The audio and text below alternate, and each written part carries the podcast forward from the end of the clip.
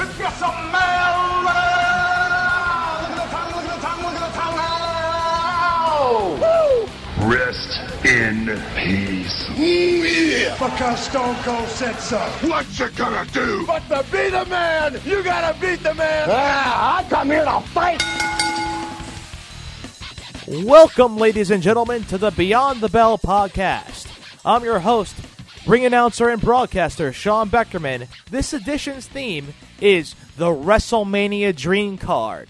The rules are simple. There's nine matches total that we're going to discuss in this episode. Each match, I'll give my opinions of why I believe it's on my list of a dream card for WrestleMania and we'll have some exclusive audio or exclusive comments from the superstars involved in those matches. The WrestleMania Dream Card will consist of matches that have taken place in the 26 years of WrestleMania history. Our locker room is filled with every single superstar that has participated in a match at WrestleMania. There is one main rule a superstar can make only one appearance during the WrestleMania Dream Card so we have to be very selective of which match to choose for a specific superstar, Hall of Famer, and legend.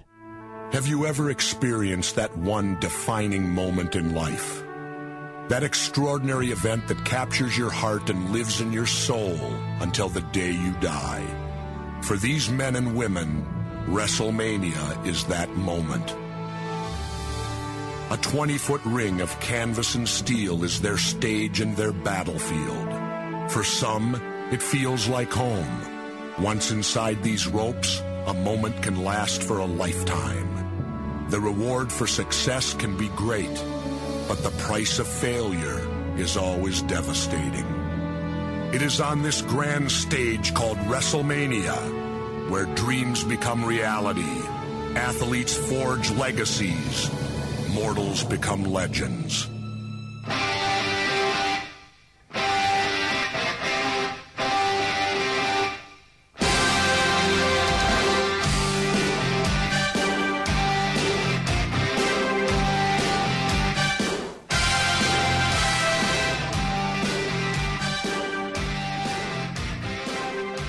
Opening matchup for the WrestleMania Dream Card is Captain Charisma Christian against Y2J Chris Jericho from WrestleMania 20. I believe this match is a great opening contest to kick things off for the WrestleMania Dream Card.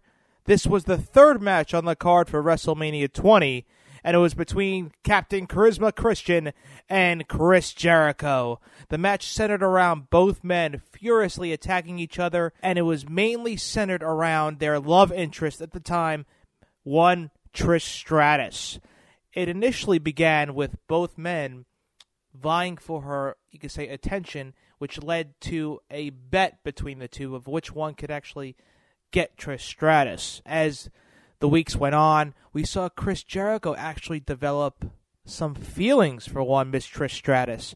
So going into this match, Madison Square Garden, the 20th anniversary of WrestleMania, big time show, big time event. We all were anticipating Chris Jericho and possibly Trish Stratus coming together. And this match came about with both men going after one Trish Stratus. So what happened was Trish Stratus hit Jericho in the face with her elbow, thinking Jericho was Christian, which allowed Christian to roll him up for the one, two, three victory. But this match was back and forth. The crowd was really into this match. I was there live, and the heat on on both competitors, but more so Christian, because we saw Jericho so, show some signs of of you know being a babyface here. But what happened was Trish Stratus hits hits Chris Jericho. Christian rolls him up for the one, two, three. Following the match, Trish Stratus turned on Chris Jericho, slack, slapping him several times in the face, allowing Christian to hit him for his finishing move, the unprettier, the unprettier. And right there, we saw the change, the turn. Trish Stratus, the number one babyface diva at the time, becomes a heel. This was something new, something fresh. We actually saw Jericho show signs of becoming a babyface, and in Trish Stratus's turn into becoming a heel, in turn, makes Chris Jericho the babyface coming out of this feud, and we saw Chris Jericho or Christian and Trish Stratus making out afterwards on the ramp. But I really felt this matchup was was a hot match. The crowd was into it the entire time, and I truly feel that this is a great opening contest to kick things off for the WrestleMania Dream Card. I think Jericho must be asking the same question I am. What the hell is going on here? Look at these two. Look at the, Christian's arm around her. And look at that smile on her face. Oh my God! Oh, for God's sakes. The two-top tango. Look, JR. look at that. Are you telling mm-hmm, Are you telling me the CLB has has done this this beautiful woman to, She's smitten. Look at her. She's in love. The following matchup is for the WWE Championship. The next big thing Brock Lesnar versus professional wrestling's only Olympic gold medalist and the WWE champion, Kurt Angle. During the year 2002, many big things happened for the WWE, but in 2001, the World Wrestling Federation bought its major competitor in WCW and scooped up its remains of the dying Extreme Championship Wrestling. And immediately, immediately after WrestleMania 18, the then WWF decided to expand their touring schedule and then divide into separate brands where wrestlers would be drafted to either Raw or SmackDown. So in turn, instead instead of having WCW and the WWF, they had Raw and SmackDown all under the WWF, the World Wrestling Federation umbrella. Then about a month later, uh, the WWF, which was you know that's what everyone knew it at the time before the E, went under their name change to the WWE, the World Wrestling Entertainment. Thanks to, of course, we know the World Wildlife Fund, but in early 2003, the company started to find its groove in, in establishing those two brands and dividing those two brands. And in turn, they had two separate champions. Instead of having one undisputed championship, we all know they now had the World Heavyweight Championship, which was the WCW title in, in turn, and the WWE Championship, the former World Wrestling Federation title. So by the time WrestleMania 19 came around in late uh, late March of 2003, uh, there was a lot more main event available, top talent you could say, spots as both brands were were separate. Um, and since each championship was separate, there was more opportunity for champions to, to or challengers to vie for those championships. Uh, but ultimately, what happened was with The Rock, you know, we know facing Stone Cold Steve Austin in WrestleMania 19, it left spots open. But the matchup that we saw close the show was not Steve Austin's final match against The Rock. It was actually the NCAA wrestling powerhouse Brock Lesnar facing the Olympic gold medalist Kurt Angle for the WWE Championship. And it's the company's biggest prize. They still bill it to this day. The biggest prize in World Wrestling Entertainment is the WWE Championship, which I think we'll talk about that at another podcast. Which I really think there should be one championship. You combine both titles into one, makes it more valuable, and it doesn't water down the product world title wise. We'll get into that on another podcast. But um, with so many talents available, it's a testament to WWE's thinking at the time, where they want their their two most legitimate athletes on the roster at the time, going head to head. Brock Lesnar had the, that momentum going with him. Kurt Angle was suffering from some injuries, and you know what actually happened was Kurt Angle had you know we know his neck, neck injury in the Olympics in 1996, and he was suffering from uh, from some nerve damage as a result. And what we saw was Kurt Angle's arm. You saw is actually swivel, uh, shriveled up to where it's half the size of his other arm. And it was as a result of this nerve damage. And Kurt Angle can go on to say after this match that uh, he actually had trouble, you know, feeling, you know, feeling parts of his body, feeling he lost uh, part of movement in his hand. He lost uh, feeling in in his hand as well. Uh, so that played a big role into this matchup. You know, at the time, it felt like the WWE was really going through a new phase in their history with their new name, their initial brand extension, and the new main event stars on top of the card, it was an interesting time to be a WWE fan. You know, since then the roster expansion has you know continually been tweaked. Lesnar's out of the industry, and Angle's working for TNA, as we know.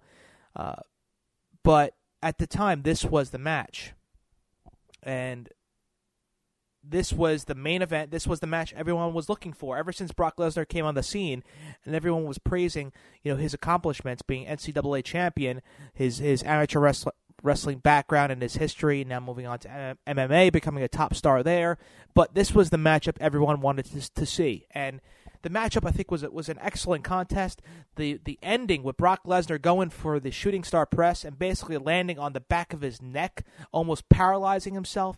If his neck wasn't the size as it is, a normal man would have been paralyzed after that move.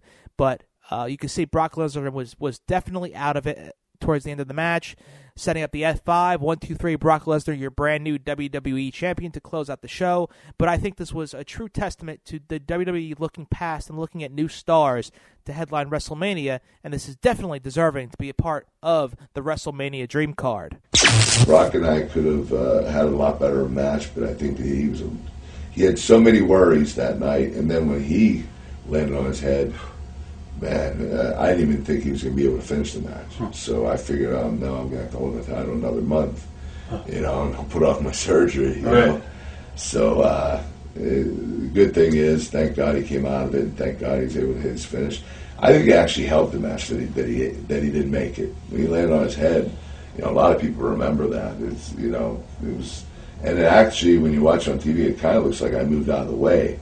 So right when he landed, he actually hit me, and I moved so it, it was it was actually uh, it wasn't funny, but it was um, it was pretty amazing that it actually happened that way. Looking back at that match, do you think Vince should have uh, not let you wrestle, knowing with all the pain that you were going through at the time? Or I chose to wrestle.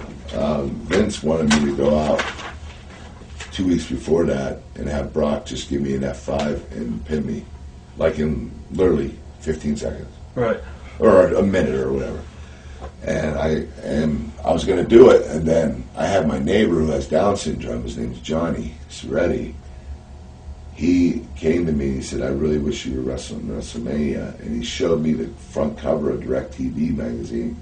It had me and Brock facing each other, and I cried, and I was like, "Man, my first main event, and I can't go." And I thought, you know what? If I am going to have my last match, if Brock's going to have five me you might as well beat the heck out of me, period. So I called Vince that night and I said, hey, I'm going to do WrestleMania. That'll be my last match. So instead of uh, doing doing a favor for Brock during SmackDown, that's when me and my brother switched places and Brock hit Eric, right. and I ended up rolling Brock up. That was the week before Mania. Uh, I, I, was supposed to lose that week. Instead, we pushed it back to WrestleMania, so I'd have my final match. That was my decision. Vince McMahon had nothing to do with that he, he just said, Are you sure you want to do that? And I said, Yes. Hardcore match. The hardcore legend, Mick Foley, versus the rated R superstar, Edge, from WrestleMania 22. The hardcore legend, Mick Foley, a part of this card, as well as a man that I really feel is not undervalued, but I really I really feel that he is the backbone for World Wrestling Entertainment and the World Wrestling Federation the past 10 years or so and that is the rated R superstar Edge. You know, he's he's been with the company for a long time now and he's performed at such a tremendous level and he really was elevated to main event status a few years ago and he he he picked up the ball and he ran with it. He is such a great heel. He's such a great character he has such capabilities to tell a story, eh, you know, at, for big time matches and big time events. He's that he has that veteran presence. He's held a bajillion amount of championships. He has led the WWE through multiple eras, through the, the TLC eras, through you know Edge Christian, ENC. He has been there through it all. Attitude Era to now the PG Era. Edge has been able to transition his character multiple times, f- flip from heel to babyface back to heel, and he's done it in style. He's come back from a tremendous Achilles injury, and he really is a big player in this day and age of professional wrestling. So him against Mick Foley, I, I, I truly feel is deserving of a dream card matchup because Edge at this point was on the cusp of becoming a main eventer, and this match really helped him along, uh, cement him as a future main eventer and future star in the WWE. And Mick Foley, throughout his all all of his accomplishments in professional wrestling, he never had that WrestleMania moment, and this was his opportunity to to gain that WrestleMania moment. Him quote unquote retiring. He was in the main event of WrestleMania 2000, WrestleMania 16, in that fatal four way match with McMahon in every corner. But this match really w- was his opportunity to give him that moment. And Joey Styles called it. Oh my God, that spear through that flaming table was a tremendous spot that will be shown for years to come in WrestleMania WrestleMania highlight packages.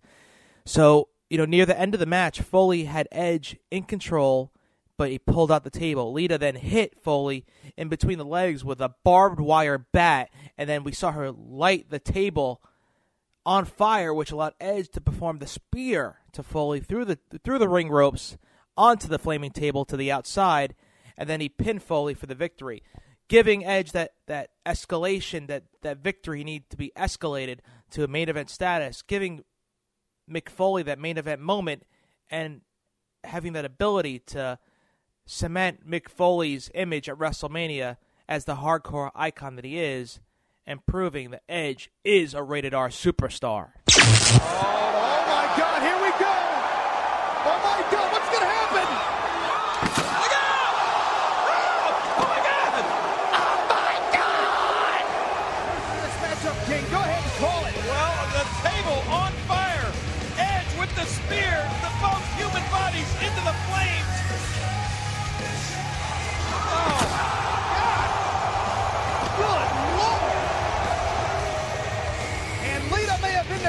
the difference maker. Take a look at her face. Look at all she can do is look on in disbelief. This matchup is for the WWE Championship. The game Triple H versus the WWE Champion John Cena. The main event was for the WWE Championship between champion John Cena and the game Triple H. Triple H came out to what we all know now as the Conan the Barbarian outfit. He came out wearing the crown and the fur, while John Cena came out with his Tommy gun and was accompanied by a group of gangsters, one of which we know now is CM Punk, in a 1940s Chicago era vehicle. Uh, the main event was evenly matched with both men getting the advantage over each other. Triple H tried to perform a pedigree, but it was countered by Cena into an FU. After Triple H kicked out of a two count, Cena locked him into the STFU. Triple H got to the ropes and went for another pedigree, but it was countered into the STFU by Cena. Triple H then tapped out, and as a result, Cena retained the WWE Championship. And this match really cemented John Cena as a main event player on the big stage, the granddaddy of them all, WrestleMania. And I believe, you know, we have our rule in terms of one wrestler per match for this dream card or one wrestler per card for this dream match. And I truly feel that we all know Triple H had a great match with The Undertaker and Triple H and Shawn Michaels had a great match with John Cena, but between these two, these two had open spots available on the card. I truly feel that this was a major point in John Cena's career, cementing himself as a major player and true WWE champion and and the new face of the company. When everyone thought, "Oh, Triple H, this is it, time for Cena to job to Triple H," that wasn't the case. John Cena uh, went over uh, in a match that was back and forth, people chanting "Let's go Cena," Cena sucks, uh, Triple H chance. The crowd was really into this match, but this I really felt this was the time or this was the moment John Cena was cemented as a main event player. on the champion. The best one has got to be over. It is over. One, two, three, and it's it. There's been more than a three count. Oh my God! I can't believe it!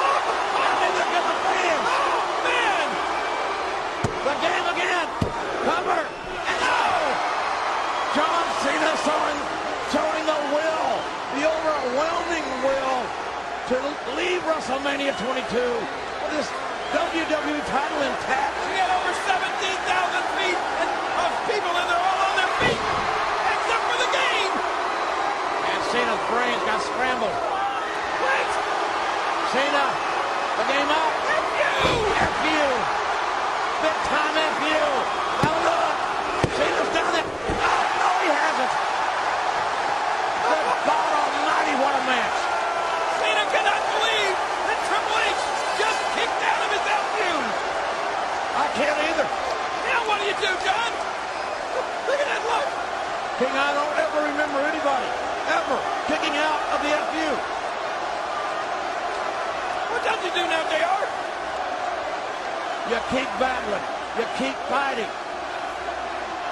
Think about what's at stake. Uh-oh. The longest tenure championship title in WWE. Oh, it's Cena. John, that's not in your repertoire. What are you? Cena left the street and went to the air. Big mistake. It's going to cost him the title. Whoa, down. whoa, Cena's getting whoa, headed. whoa, whoa. STFU. That step over cross face. Cena's got the, the submission move on And the he's got game. the game's arm bar where the game cannot get to the ropes. WWE title at stake here. Look at this. This could be the match. It's all on the line. Can the game hold on? Arm down once. Arm down twice. I think he's out. One more and it's over. No, no. But it's not over. The match continues. Look at the pressure being applied by Cena.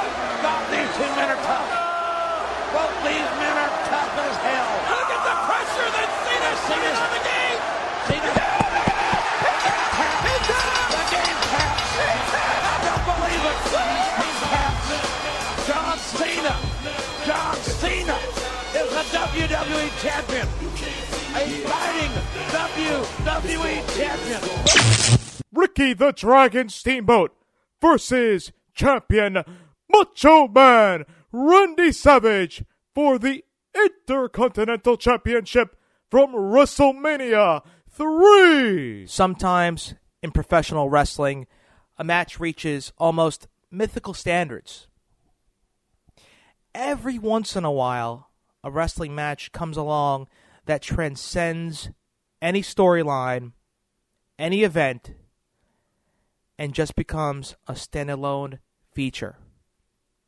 It becomes a match that every person who calls themselves a wrestling fan needs to see at least once, if not dozens and dozens of times. It becomes a match that you can show other people, friends, family, your children, non wrestling fans who criticize this form of entertainment. So they could see what professional wrestling is in its purest form. Ricky Steamboat and Randy Savage in front of 93,000 people at the Pontiac Silverdome at WrestleMania 3 became one of these matches, became one of these moments in wrestling. In late 1986, the Macho Man Randy Savage defended his Intercontinental title against Ricky the Dragon Steamboat on a WWF television broadcast.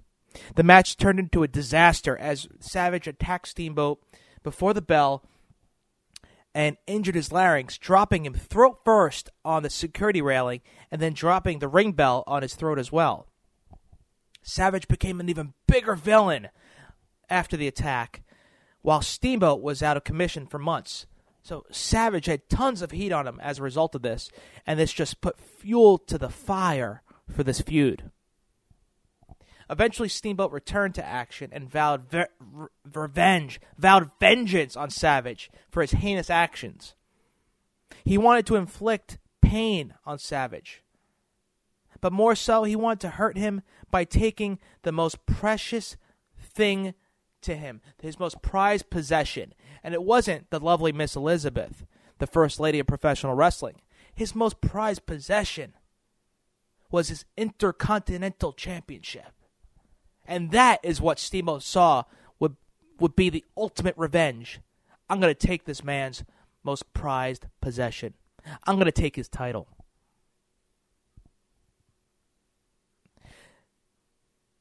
Savage held a title, a title that Savage held for 14 months at this point in time. Steamboat chased Savage all across the country until the stage was set. At the biggest stage of them all, the granddaddy of them all, WrestleMania 3. Very simple storyline, very simple plot here. Savage attacks Steamboat, takes him out of action, takes away his livelihood, takes away how he earns his money and feeds his family. How can he get back at this man? I'm going to take what's most important to him. For 15 minutes, they tore into each other, trading near falls, and just essentially putting on a wrestling clinic for everyone to watch.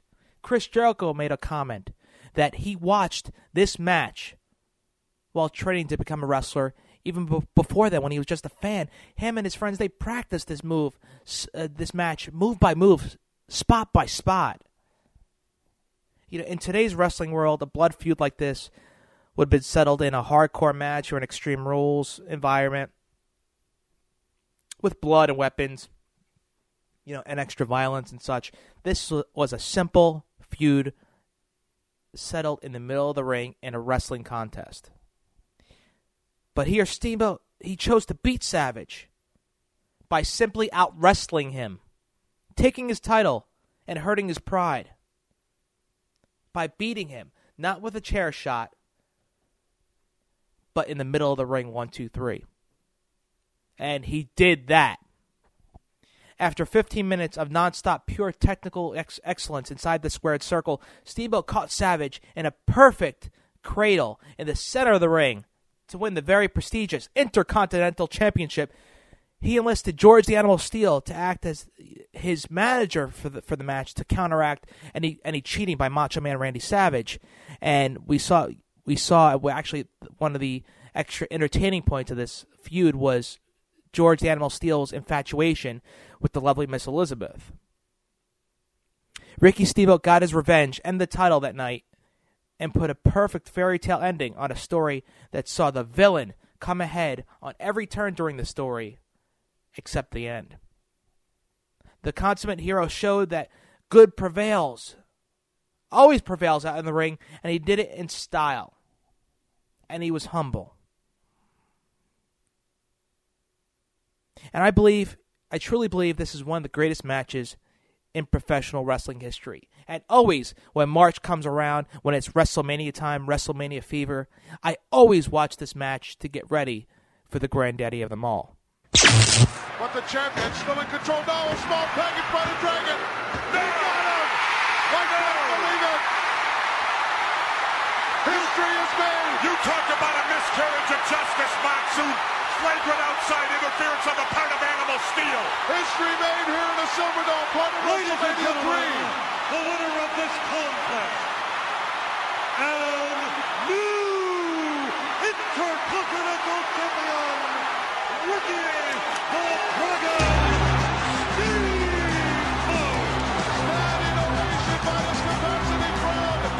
boxing match. Rowdy Roddy Piper versus Mr. T from WrestleMania 2. This is our celebrity installment slash special attraction match of the Dream Card. It was a boxing match between Mr. T and Rowdy Roddy Piper. It was seconded by a real life boxer, Joe Frazier. Piper was disqualified for body slamming Mr. T at a minute 15 in the fourth round.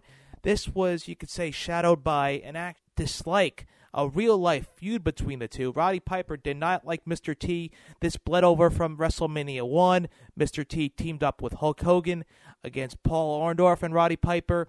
That was, you could say, the, the birth of the feud between Piper and Mr. T, and it carried over for the entire year. It carried on, and it went to actually WrestleMania 2, one of three territories. Mr. T and Roddy Piper in the special attraction boxing match wasn't you could say your quote unquote five star matchup, but it, it served its purpose. You know, it, it brought a lot of hype, a lot of attention to the World Wrestling Federation at the time. You know, had the the Joe Frazier background in all this. You know, you had Muhammad, Muhammad Ali the previous year as you know a special guest referee uh, in the main event, and we saw actually a boxing a boxing feel to WrestleMania 2 with this boxing contest, Mr. T being a part of Rock, Rocky 3, you know, and you actually have the real life tension between Mr. T and Roddy Piper being displayed during during the biggest event of the year for the World Wrestling Federation. And Roddy Piper will go on many years later to describe, you know, his his dislike for one Mr. T, and even to this day, it was uh, it's a still uh, you could say uh, a comedy uh, comedy piece or a side topic in professional wrestling. As I believe when when a guest host was this past year with the A Team, and we saw Rampage Jackson, you know, who played Mr. T, uh, Mr. T's role in the A Team, was on was a guest host, and Piper showed up, and you know it was he made a recollection to, you know, I want to knock out Mr. T. Where is he? You know, so I truly feel that this was a special attraction contest. This was something just to entertain the fans and to entertain boxing fans, and you have to get the hot rod in the dream card for WrestleMania. Well, I was in the Palm restaurant one time with him, and you know them Crown Royal, but when you get a bottle of Crown Royal, it comes in a purple kind of sack. So we're sitting in the palm, and Mr. T pulls up this purple sack, and out of it, he pulls up this big gold goblet with jewels on it. And then he goes, Boom, if it's good enough for Mr. T, good enough. No, he says, if it's good enough for the Pope, good enough for Mr. T. And then he orders a mimosa. I rest my case. what a jerk. What's the Pope and Mr. T got in common? Nothing. Nothing. Nothing at all. So, you know, he, he was the world's toughest bouncer, but the, they went through a door and rang a bell at the end. The door was balsa wood, you know. I'm a fighter. So he wanted to come in and play Mickey Mouse, you know, and I'm not Donald Duck. Yeah, I'm for real. Quick story, uh, Rock, top of Rockefeller Center, uh, press conference. Uh, I was uh, late. the door was closed, and I come in the door, and there was Mr. T, uh, Hogan, Vince McMahon, Orndorff, and my name tag. And I came in, and Mr. T flexed his arm. He says, "Feel that?" He says, "Pretty hard." And I looked at him, and I squeezed his head. And I says, "Pretty soft." I didn't know you weren't supposed to touch him. From there on in, you know that, and yeah, you want it, you come get it. uh, offer still stands. Well, he he had death all around him and didn't even know it. You know, Orndorff, Orton you know, Piper. Orndorff was a bad dude. Oh yeah, Orton too, fool. So like, anytime you wanted, we wanted to hurt him, you know, he's just too stupid to know that. And that's when you know you don't want to, you know, you, you don't want to hurt a person that's been touched by angels, because uh, I think you go to hell for that. I'm not sure. So he's just been touched by the angels, uh, one winged angels. Submission match. Bret the Hitman Hart versus Stone Cold Steve Austin. This one is my personal favorite.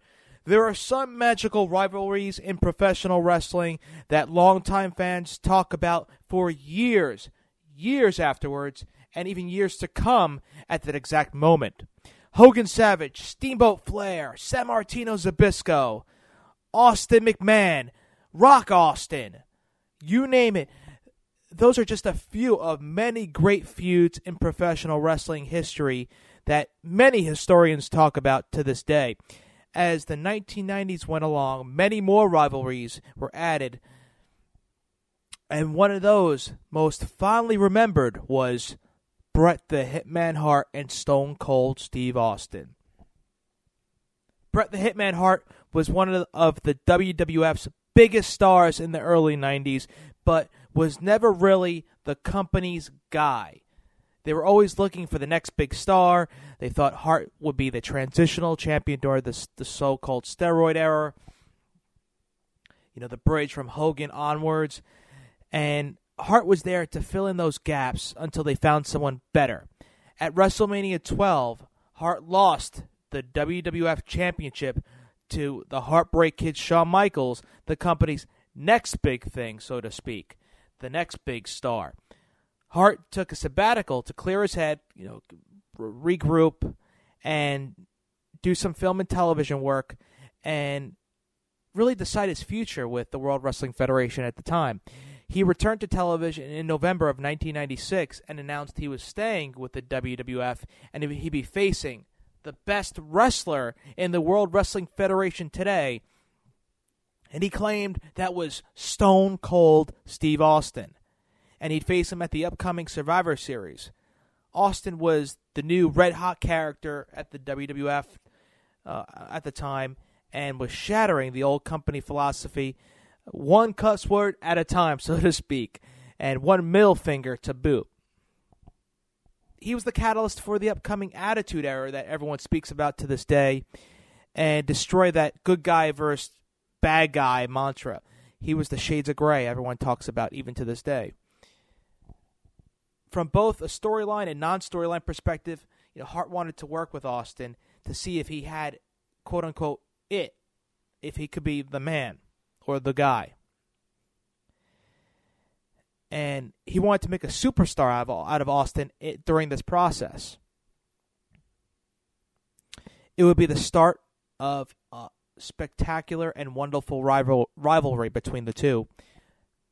That Survivor Series match, which I was there for, saw Bret Hart win in a great scientific matchup, and it was only the beginning. I remember sitting in, at ringside, sitting there watching, and I said, "Man, you know Austin, he he's good. He has has it. I got I get very few feelings with, with superstars, but when I have those feelings, I know they're going to be superstars. I felt that with Austin. I felt that with John Cena. I knew with The Rock right after losing the Intercontinental title. You know, I, I just sense it. You know, uh, the one person I was a little apprehensive with was Brock Lesnar to begin with, but he proved me wrong. But that match w- was an excellent contest. With I, I believe the ending was Bret Hart being put in the million dollar dream and the the famous spot now where he bounces off the top rope and falls backwards onto Austin, pinning Austin's shoulders to the mat, still in, in that a million dollar dream. After that, after the match, the rivalry just the that rivalry just escalated. Austin, the foul mouthed, middle fingered, uh, waving bad guy, was slowly gaining the, the traction with the fans and gaining their attention, gaining that fanfare. While the longtime hero, the one the fans people loved, Bret the Hitman Hart, was becoming more of a whiner, a crybaby, and a complainer that the fans they grew tired of after a while. They were tired of hearing him complain. The days of the clear cut good guy versus bad bad guy was dwindling by the moment. And it was really becoming blurred, and you saw those shades of gray starting to impl- implement in more and more of the superstars in the World Wrestling Federation. The stage was set for the culmination of this angle at WrestleMania 13, a submission match between Bret the Hitman Hart and Stone Cold Steve Austin, with brand new superstar, the Ultimate Fighting Legend, Ken. They said Ken Wayne Shamrock, in the middle of the ring as the special referee. The only way to win was simple make your opponent submit, give up, no pinfalls, no countouts, no disqualifications. Austin, Austin entered the match still as the quote unquote bad guy, the heel, while Bret Hart was still considered the babyface, the good guy. But the jaded Chicago crowd, always a hot crowd, always a great town to, to have a, a huge, huge card in, especially at WrestleMania they dictated a different response for both men. As the as the match raged on, the crowd became more and more behind Austin, more and more enraged with Bret the Hitman Hart. Hart's mannerisms slowly started turning, and this is what I loved about this match is because you saw these changes slowly happening during the match, and you saw two characters basically doing a complete 180 and you you saw the definition of a story being told inside the ring. And it was so simple and done so perfectly. And it had my intention during the entire match. And just like some other matches I mentioned this is one match I watch every single year during WrestleMania season. You saw Bret's mannerisms become more sinister, and the crowd booed him mercilessly. Bret Hart took control of the match, and Austin was forced to forced to fight from underneath, like any underdog does. So we saw the bad guy coming from behind now. Slow change happening. In the end, Hart locked Austin in his patented sharpshooter. Austin writhing in pain for what seemed like an eternity. It seemed like forever he was put in the sharpshooter.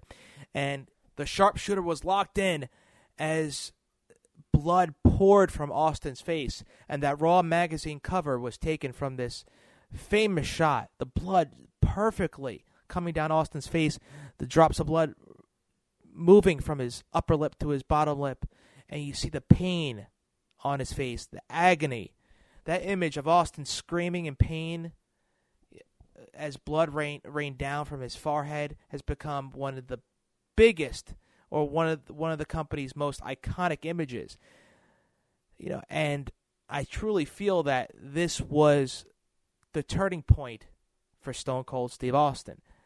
And what happened was, in the end, Austin passed out from the pain. He would not submit. He would not say those words or tap out. This is before the official quote unquote tapping out actually took place in the WWE or professional wrestling in general.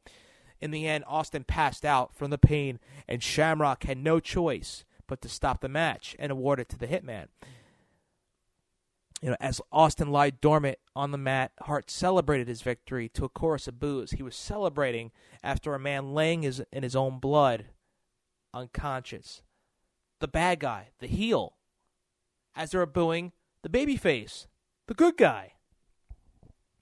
After the bout, Hart attacked Austin. That wasn't enough. That the heel Hart came out and he, he added insult to injury by attacking Austin. Shamrock then actually came into play here and forcefully pulled Hart off and dropped him with a suplex. The crowd started to go crazy. Hart left the ring as the crowd jeered him and booed him. Austin eventually rose to his feet and the camera stayed on him. And under his own power, he wanted to leave the ring. He didn't want help from any any of the officials, any any of the referees. He wanted to leave on his own volition and he received a hero's welcome. The fans were going crazy. Austin walked into the match as a villain and left as a champion, as a fan favorite, as a good guy. And the start of that of that match would be the last time that Bret Hart would hear cheers from American audiences for an extremely extremely long time. And it was the start of I truly feel the Austin era. It was the most successful and well planned double turn in professional wrestling history. It was the it was a monumental moment that helped shift the company's uh, paradigm. We saw it, it was an, an incredibly entertaining and well put together match uh, on top of it, but we saw a change from Bret Hart from good to bad, from Austin from bad to good. The match helped set the WWE, the World Wrestling Federation down the road to a very successful Attitude Era that would follow shortly after, with McMahon being the biggest heel in company history. And we saw Bret Hart, Bret, we saw Bret Hart being exiled to World Championship Wrestling, and we saw Stone Cold Steve Austin being, you know, with with arguably the biggest draw in World Wrestling Federation history. This was my favorite WrestleMania match because this really defined what storytelling in professional wrestling is all about. I'd like to take this chance to get something off my mind that's been eating at me for a long, long time.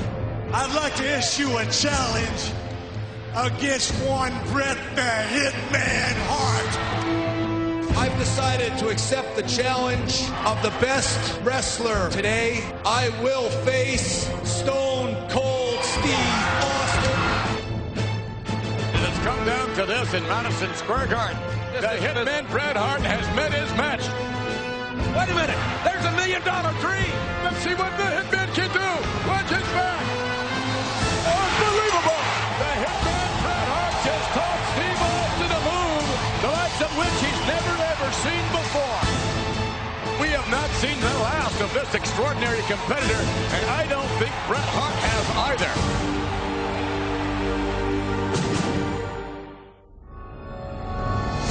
Will be next? Who will face Stone Cold Steve Austin?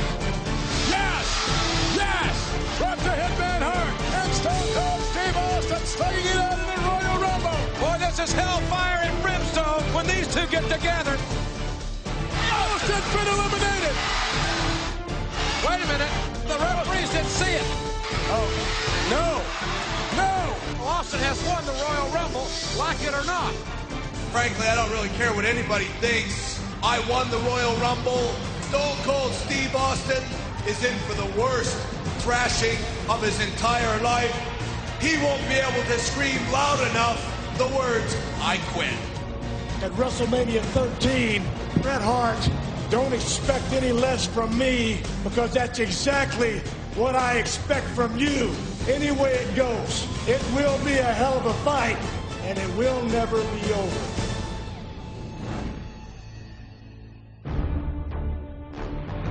Talk about in your face. That is who Stone Cold is.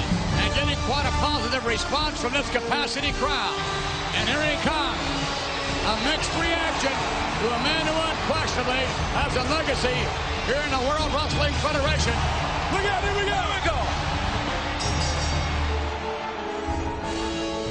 It's a submission match somebody's going to give. You can't be counted out. You cannot be disqualified. You've got to quit to end the match. Sharpshooter, he's got it on. Austin can't reach the rope. The blood pouring from the forehead of Stone Cold Steve Austin. Austin will not surrender. He will not submit. Submit. Submit. That's it. Stone Cold Steve Austin. Austin passed out. Austin is unconscious. Austin never gave up, but he passed out with the pain. Austin is out. The Undertaker versus the Heartbreak Kid, Shawn Michaels from WrestleMania 25. Once the two veteran superstars of The Undertaker and Shawn Michaels were paired to match up in the 25th anniversary of WrestleMania, I knew that this would not be a disappointment. I knew this was going to be something special and that we'll remember for years to come. And it wasn't even the main event. No title belts at stake, no championships on the line, just two men with that with that awe, that ins- inspiration, with that desire to raise their game for big events like WrestleMania. The streak was on the line. Both The Undertaker and NHBK wrestled in the ring for 31 minutes in a back and forth contest that looked as if more than just pride was on the line here.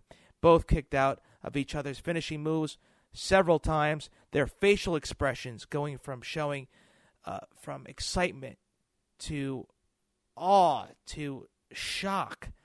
And The Undertaker expertly showed when Michaels kicked out of the tombstone twice. He looked stunned. He looked as if this is it. I'm actually going to lose. My streak is over. There was doubt being shown on The Undertaker's face. We talk about components of professional wrestling matches storytelling, the ability to re- relate to the crowd, you know, the ability to call a match and lead a match. And also, another art that is so crucial are facial expressions in a contest. And seeing the facial expressions of both superstars is, again, just like Steamboat and Savage, this is a match to be studied for years to come by wrestlers young and old, superstars young and old.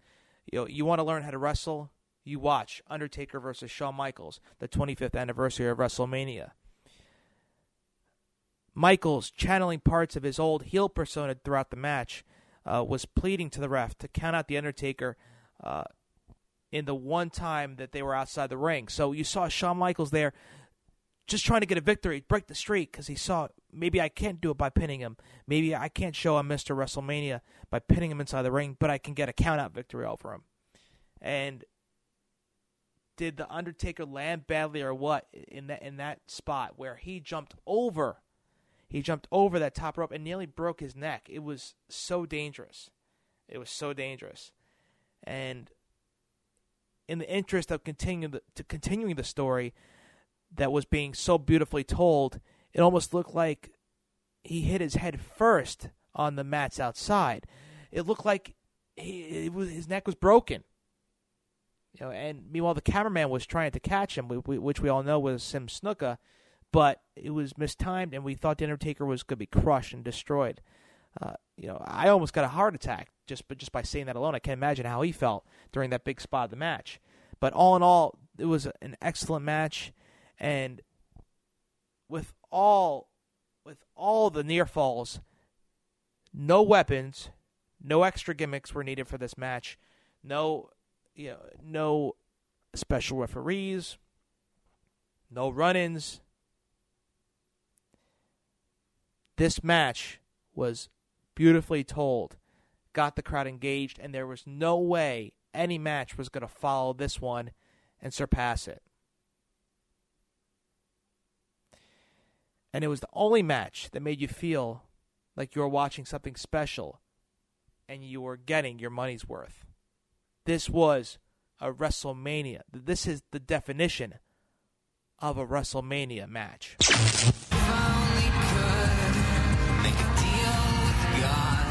Shawn Michaels, quite simply, is the greatest performer in WWE history. One of the most athletic, innovative wrestlers that I've seen. Shawn Michaels is certifiably nuts.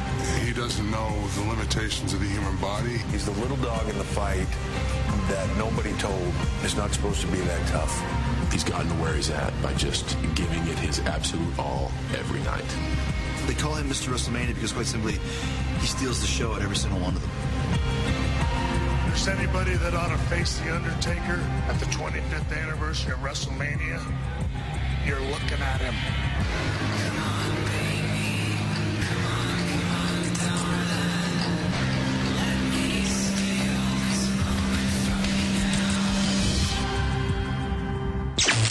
This is the main event of the WrestleMania Dream Card. Icon versus Icon. The People's Champion, The Rock versus the Immortal Hulk Hogan from WrestleMania 18. Flash forward to 2002 and World Championship Wrestling out of business and World Wrestling Entertainment now owned its remnants. It was announced that the original incarnation of the New World Order, the NWO, consisting of Kevin Nash, Scott Hall, and Hollywood Hulk Hogan, would all be returning to the WWE together as the NWO. The trio made their return on February 17, 2002, at the No Way Out pay per view. The loyal WWE fans hadn't seen Hogan in a WWE ring for over eight years. And they showered him with wild cheers and praises and applause, despite him supposedly be he's supposed to be playing a villain. You could see the emotion on Hogan's face despite being masked behind the sunglasses. It was apparent right there that Hogan wouldn't last long as a bad guy. Over the next few few weeks in the build for WrestleMania 18 X8, we knew then, the NWO interacted with all the top stars in the WWE at the time, including The Rock and Stone Cold Steve Austin. It was determined that Hogan would battle The Rock in a battle of the 80s biggest superstar turned movie star against the new millennium's biggest wrestler turned movie star. Icon versus icon. Movie star versus movie star. It was set to be the battle of the past versus the present and any of the old any any sports cliche of old versus young you want to use and you think would fit in this situation. Going into the match, Hogan was positioned as the clear clear heel and bad guy, while The Rock was supposed to be the, the conquering hero, the babyface, the star. But on March 17th, in Toronto, Ontario, Canada, the fans dictated who was really the hero and really the star, really the fan favorite. As a side note, this was the first time that Hogan entered the Skydome as a wrestler since WrestleMania 6, since he lost to the Ultimate Warrior. It's safe to say that many of the same fans that watched Hogan versus the Warrior in 1990 were now back 12 years later. I just watched the Warrior versus Hogan a couple days ago in my you know my Mania preparation, going down the the history of WrestleMania, and it was it was a tremendous match. You saw the you what you thought was the p- passing of the torch to the Warrior at the time, and you got that that main event feel with Warrior and Hogan, and this match had the same feel to it. I was there for WrestleMania 18. It was the loudest, the loudest match I've ever been a part of in terms of the crowd, crowd reaction and the emotion. I had goosebumps throughout the entire match. I was exhausted after the three count at the end uh, with with such such emotion coming through me. And now, 12 years later, after 1990, all grown up, those those those kids with families and lives of their own, seeing Hogan return to the Skydome to face The Rock. The stare down between Hogan and The Rock was epic as any scene in any action movie you could ever think of. The crowd was even it was it was even popping at the opening bell. The second the bell rang, the crowd went crazy, and that's when the goosebumps started. For me, at least, the fans' nostalgia for Hogan grew as the match went on. They grew up with Hulk Hogan. That field took over, and every move he made was cheered from body slams to a pose to an arm drag, you name it. The crowd was erupting. The more Hogan cheated in the match, the more crowd the crowd loved him. Hogan was trying to stay the chorus and be the heel, but the crowd loved him no matter what he did. And no matter what The Rock tried, the Canadian crowd booed him mercifully. And The Rock tried as well. He tried. But nevertheless, the two, you know, consummate professionals switched up their game and switched up their plan mid-match and started playing to the crowd's reactions. The Rock starting to play heel and Hogan playing up to the crowd, which he of course loves to, loves to do. It was one of those matches that isn't technically sound or considered a five-star classic or a Steamboat Savage like we discussed, but it's a classic based on the story that was told and the cra- crowd's response and the role they played in that match and the t- the in turn the impact that was that came after the bell rang. Much like how a ball game can be swayed, you know, by a crowd or by the fans' participation, you know, in a Super Bowl contest, in a playoff match, in in the NFL, an NBA game, you name it. This was kind of the same. You know, with a, a fully invested crowd, the match was turned up a whole new level. In the end, The Rock pinned Hulk Hogan clean in the middle of the ring to win the match, as he should have, as we all believe he should have. And it, it was a great moment, but the story didn't end there. After the match, I think an audible was called, and the two gladiators stood in the middle of the ring as all the fans chanted Hogan's name at the end. The two men shook hands in a show of respect, and The Rock celebrated his victory. But unfortunately for Hogan, his NWO cohorts in Scott Hall and Kevin Nash didn't appreciate Hogan's mutual admiration with The Rock, and they hit the ring to attack their, their now former leader, which I believe was impromptu and it was on the cuff. They weren't expecting this type of reaction, and they called an, called an audible. The Rock returned and saved Hogan, the man he was he was battling against, the man he attacked for weeks uh, verbally. The Rock came to the aid of the Immortal One, and the two heroes celebrated in the middle of the ring as the past and present came together in that one moment. In the days and weeks to come, Hogan would receive a hero's welcome at every television taping he appeared on, including a 10 minute standing ovation he received from uh, a, uh, popped a huge crowd in Montreal, Quebec, shortly after WrestleMania 18. The fans continued to support Hogan wildly after at every turn, and it led to him gaining one more WWE Championship a month after WrestleMania. The fi- this final reign for Hogan didn't last long, but the st- nostalgia finally, finally started to wear off, and the spike in pay per view and TV ratings died down a bit with Hogan. You know, being in that role, everyone getting used to it, the nostalgia wore off, and it was it was a great, I think, a great ending to the return of Hulk Hogan to the WWE.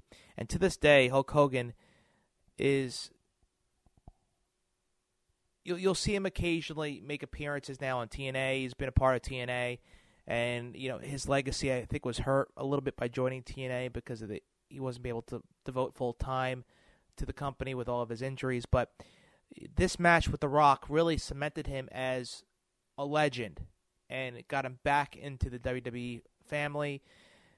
And it, for me, being a part of that, a part of that match as a fan, watching the goosebumps uh, on my arm, being able to cheer Hogan Hulk up again and do the famous "you" and do the big boot to the rock and leg drop. To me, that was worth the price of admission alone, and that was a WrestleMania moment that I'll take with me forever because the crowd played such a huge part in that match, and this is so deserving of being the main event of the WrestleMania Dream Card. The Rock is insisting that Hogan come back into the ring. And do you see what he wants Hogan to do? Now this is a show of respect from The Rock to Hollywood Hogan. Here we go. Let's hear it over here. There you go. I think this crowd is going to give it to him. And they are. This crowd showing Hogan. And by God, he deserves it.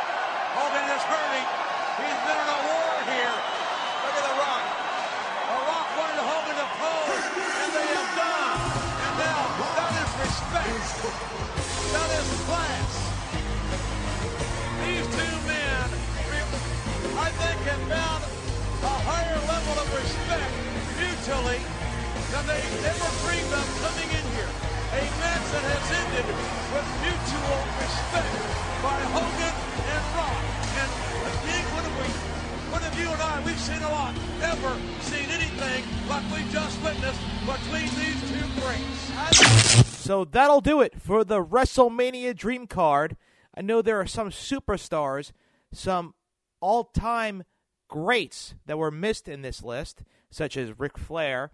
It was hard for me to pick any Ric Flair matches that I found to be unbelievable that weren't already included in this card, such as The Undertaker versus Ric Flair, uh, Ric Flair versus the Macho Man Randy Savage, Ric Flair versus Shawn Michaels. So I had to pick and choose and basically sacrifice the Nature Boy in this dream card. But nevertheless, I think this is a pretty solid card for you wrestling fans and BTB fans out there, and I hope you enjoy it. Please uh, give me your comments, some feedback on what you think of the WrestleMania Dream Card, your thoughts, some matches that you would like to have seen on a WrestleMania Dream Card, maybe some dark matches that we missed. There are plenty more matches I could have added, such as you know the British Bulldogs uh, from WrestleMania 2, which was an unbelievable uh, matchup that was kind of uh, hidden in the annals of time in the WrestleMania history books. But there are plenty of other matches that could have been included. I'd like to hear your feedback and your thoughts on some hidden gems from WrestleMania past. As well as your feedback on the format of the Beyond the Bell podcast. We're going to have different themes each and every edition. Some the top wrestling themes of all time, the top entrances of all time, worst and best gimmicks and such. I want your ideas as well of what themes you would like to hear from the Beyond the Bell podcast, as well as we'd like to have some possible guest hosts here and there. If you would like to join in and give us your thoughts on professional wrestling yesterday and today, you can reach us as well at our site. It's beyondthebell.podbean.com, and you can comment in the in the specific comment section, and that is beyondthebell.podbean.com, and expect us to be on Facebook as well, coming up for a fan page for Beyond the Bell. And you can also search us on iTunes. Just search under Beyond the Bell under the podcast section. Wrestling fans, I'd like to thank you for listening in to this hour long podcast, the WrestleMania Dream Card edition of the Beyond the Bell podcast, as WrestleMania season is rolling in to WrestleMania 27 in Atlanta, Georgia. The Rock returns as the special guest host for WrestleMania, and there's plenty more to discuss during the road to WrestleMania. So tune in to BeyondTheBell.podbean.com, and we'll have more coming. This is Sean Beckerman, your host, signing off, and we'll see you next time on Beyond the Bell, because it will be go time.